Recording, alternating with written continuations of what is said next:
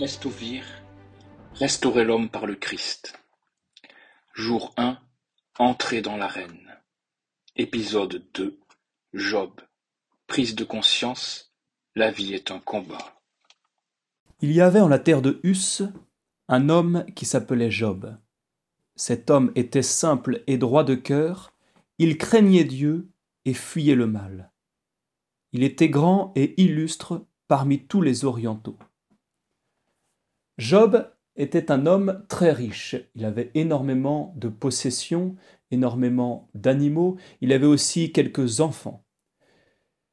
Job était un homme juste. Tous les matins, il offrait un holocauste à Dieu au cas où ses enfants avaient péché. Il avait une grande croyance en Dieu et il le montrait par des actes extérieurs. Puis, à la suite de ce livre de Job, toujours dans le premier chapitre, nous nous retrouvons au ciel. Dieu voit Satan passer qui revient de la terre et lui dit « As-tu considéré mon serviteur Job ?»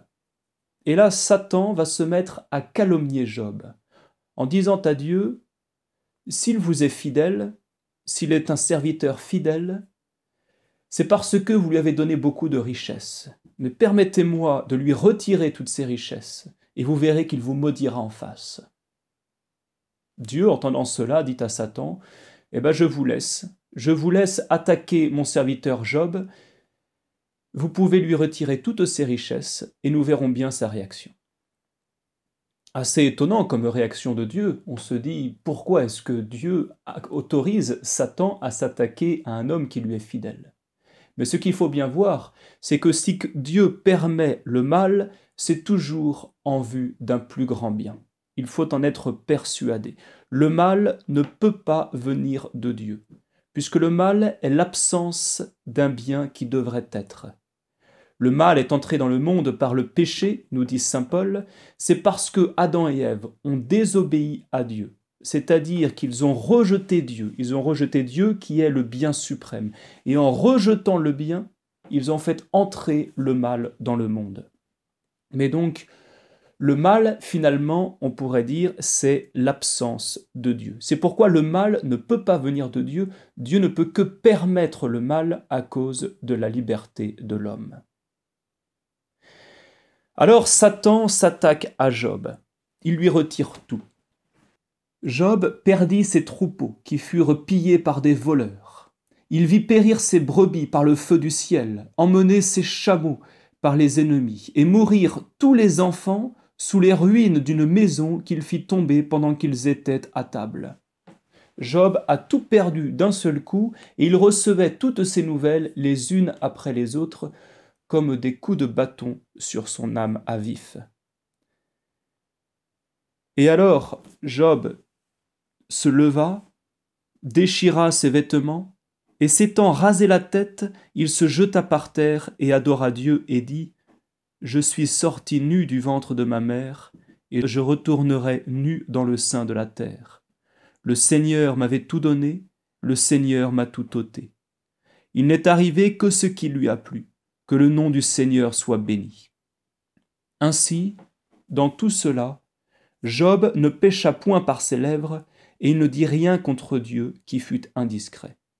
Nous reconnaissons ici, dans cette patience de Job, qui se retrouve de l'état de richesse, d'un état de considération dans le monde, à moins que rien, et pourtant, nous y reconnaissons là une vertu héroïque de Job qui vient de sa confiance en Dieu.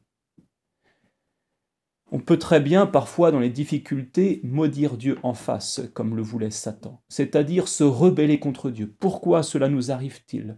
Pourquoi est-ce possible ? Pourquoi est-ce que Dieu a permis un tel mal ?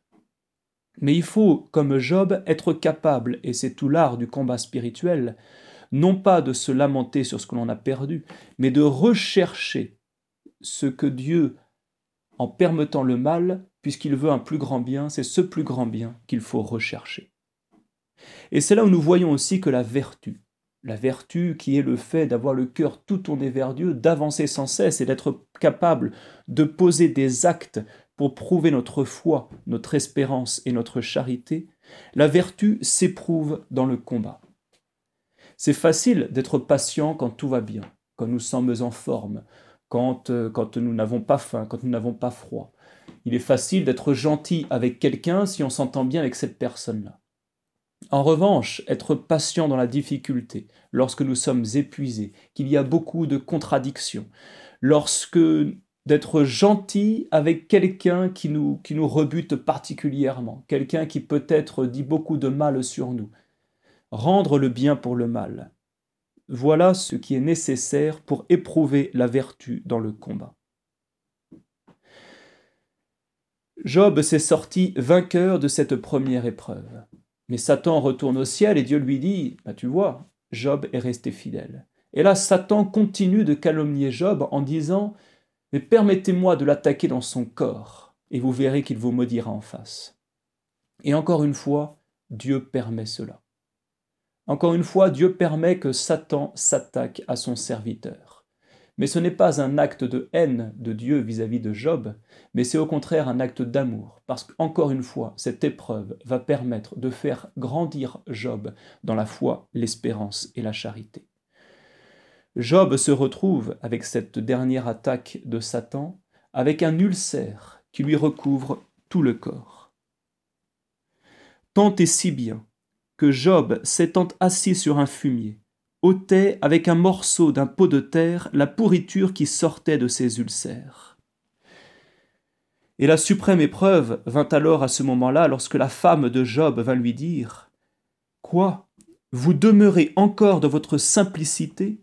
Maudissez Dieu et mourrez. » Suprême tentation lorsque celle qui devrait être le soutien de Job se met à le pousser dans le vice, à le pousser à maudire Dieu. Et alors Job répond à son épouse, « Vous parlez comme une femme qui n'a point de sens. Si nous avons reçu les biens de la main du Seigneur, pourquoi n'en recevrons-nous pas aussi les maux ?» Ainsi, dans toutes ces choses, Job ne pécha point par ses lèvres. Cette persévérance exceptionnelle de Job est un excellent moyen de nous montrer aussi le sens chrétien de la souffrance. Nous sommes aujourd'hui dans un monde qui refuse absolument la souffrance. Nous recherchons le plaisir, nous fuyons sans cesse le déplaisir, nous sommes perdus totalement dans le confort qui endort, et donc la souffrance nous est le plus terrible des maux. Pourtant, la souffrance n'est pas un péché. La souffrance, bien souvent, elle est subie. Bien souvent, nous la recevons. Mais grâce à Dieu, grâce au Christ qui est mort sur la croix, le Christ, en mourant sur la croix, est venu diviniser la souffrance. C'est-à-dire qu'il est venu nous montrer que la souffrance pouvait avoir du sens. C'est-à-dire que la souffrance n'était pas vaine. Que si je supportais patiemment ma souffrance et que je l'offrais au Seigneur pour participer en ma chair, comme dit saint Paul, à ce qui manque à la passion du Christ, alors cela va beaucoup m'aider à avancer dans la vie spirituelle, et certainement même, je vais participer avec le Christ au salut du monde. Peut-être qu'en supportant patiemment telle souffrance qui m'arrive, une âme va se convertir. Nous avons un bel exemple dans le chemin de croix, 5e station du chemin de croix, Simon de Cyrène aide Jésus à porter la croix.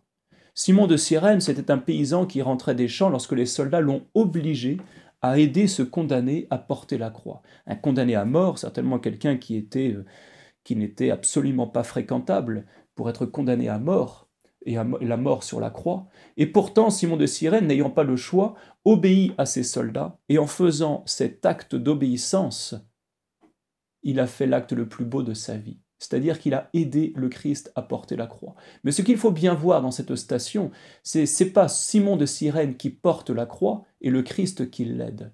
Bien souvent, dans nos épreuves, dans toutes ces croix qui peuvent nous arriver, nous demandons au Seigneur de nous aider à porter la croix.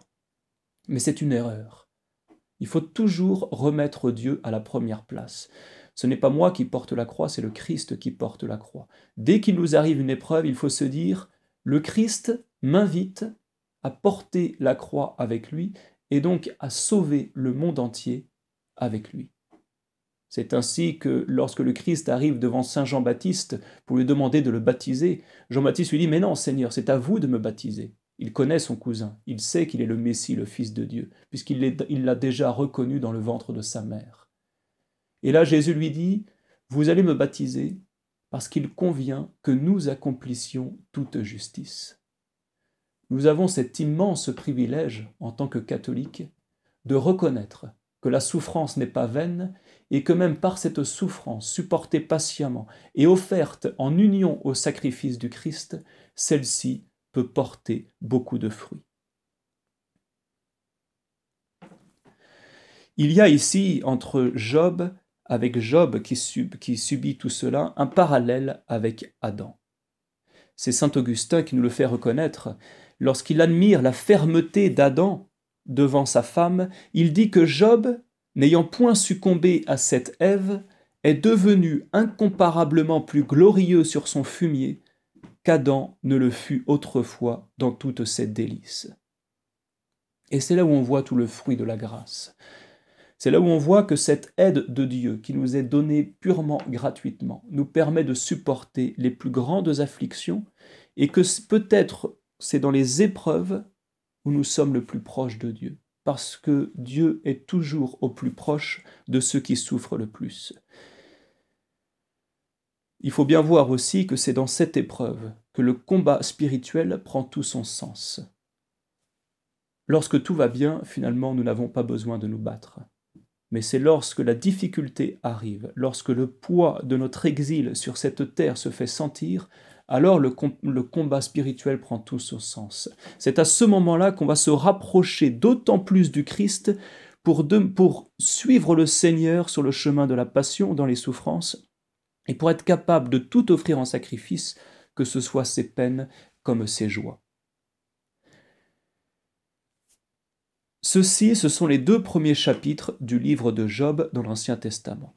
Les autres chapitres, c'est une rencontre entre trois amis qui viennent voir Job et qui tentent de faire comprendre à Job cette erreur que l'on retrouve malheureusement trop souvent encore aujourd'hui, que si Job subit une telle épreuve, c'est à cause des péchés qu'il a pu commettre par le passé. Et Job dit « Non ». Je n'ai pas commis de tel péché qui mériterait une telle expiation.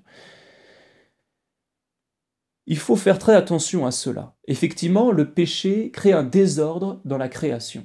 C'est-à-dire que lorsque je fais le mal, j'abaisse l'humanité. De la même manière que lorsque je fais le bien, j'élève l'humanité. Mais ce qu'il faut bien voir, c'est que je ne subis pas les conséquences de mon propre péché. Comme dit les livres de la sagesse, le soleil se lève sur les justes comme sur les méchants. Il ne faut surtout pas que nous puissions penser qu'il y a une cause à effet entre le péché que je commets et les épreuves que je vais recevoir. Nous avons de grands saints qui ont certainement commis très peu de péchés et qui pourtant ont connu de grandes souffrances et sont morts peut-être très jeunes. On peut penser à Sainte Thérèse de l'Enfant Jésus, qui est rentrée à 15 ans au Carmel, qui est morte à 23 ans, qui elle-même le disait, qu'elle pensait qu'elle n'avait jamais commis de péché mortel, et pourtant elle est morte de la tuberculose dans des souffrances atroces, au point qu'elle offrait chaque seconde de cette souffrance. Elle vivait seconde par seconde, tellement c'était difficile. Et donc on voit bien que le mal qui peut nous arriver n'est pas dû au péché que nous avons pu commettre. Il ne faut surtout pas se poser la question « Pourquoi cela m'arrive ?» Dieu seul sonde les reins et les cœurs, premièrement, donc on ne peut pas être capable de se juger soi-même. Comme dit saint Paul dans son épître « Je ne me juge pas moi-même ». Mais en plus, au-delà de ça, ce n'est pas parce que j'ai commis telle faute qu'il va m'arriver telle épreuve. De la même manière, ce n'est pas parce que j'ai oublié de faire telle chose qu'il faut se dire « Ouh là là, qu'est-ce qui va m'arriver ?» Ça, c'est une erreur.